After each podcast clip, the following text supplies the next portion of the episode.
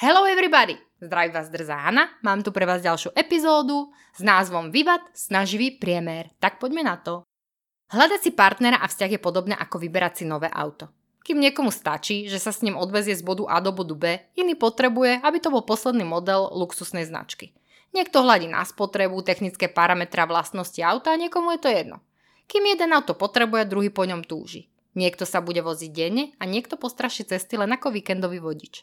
Jeden sa o auto bude starať celý čas, druhý len na začiatku, no a tretí možno nikdy. V čase kúpy si však podľa mňa každý vyberal najlepšie, na čo v tú chvíľu mal. Podľa vlastnej bonity.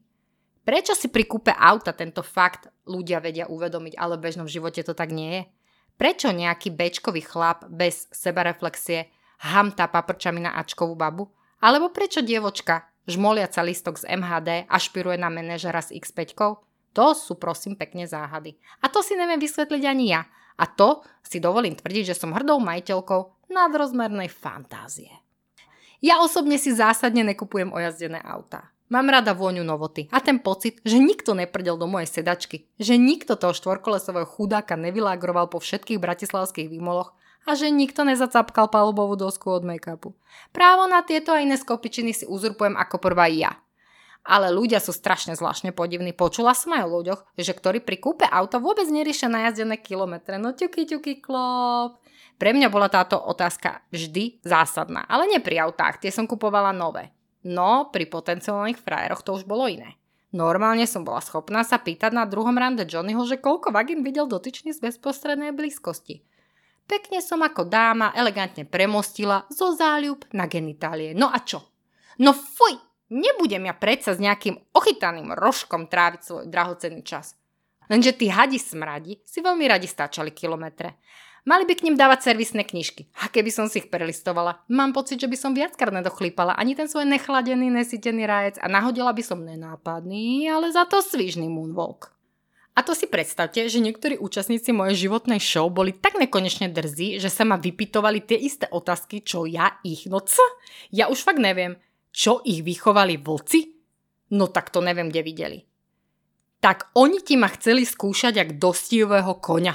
No ja im dám. Hneď som im nadala bez pardonu. Nechám by sa vypitovať dámy takéto otázky.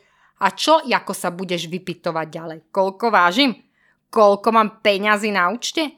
Koľko metrov štvorcových má môj byt, alebo nebodaj koľko mám rokov. Besní sú tí chlapi dnes, besní. Pravda je taká, že ja to nemám zrátané, tudíž by som potrebovala až štyrečku, pero a nejaký ten čas na rozpomenutie. Vždy som však mala problém pamätať si mená, takže môj zoznam vyzeral nejako takto. Mrkva, bočak, torpédo, tampón, jadrová zbraň, neidentifikovateľný objekt, a.k.a. obraďme list, etc., etc. a pán manžel. Nedá sa mi však nevyjadriť k veľkokokotníkom. Podľa môjho názoru sa zbytočne preceňujú. Už vidím, ako by vedeli kadejakí chlapi šoferovať tank. No tak to určite. Len by tam tak sedeli vnútri na sedačka a čakali by, že sa z nich všetci poserú.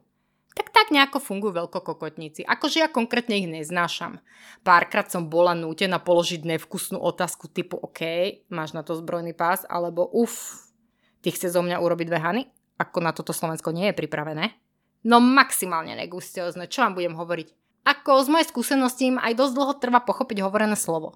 Napríklad vysvetliť im to, že majú veľký dik absolútne nevylúčuje, že môžu byť veľký dik aj oni sami, tak to má vážený stálo hodne energie. Nechápali, že v našich zemepisných šírkach sa jedná skôr o telesnú vadu, z ktorú treba ísť k lekárovi, než ju otrčať kade tade.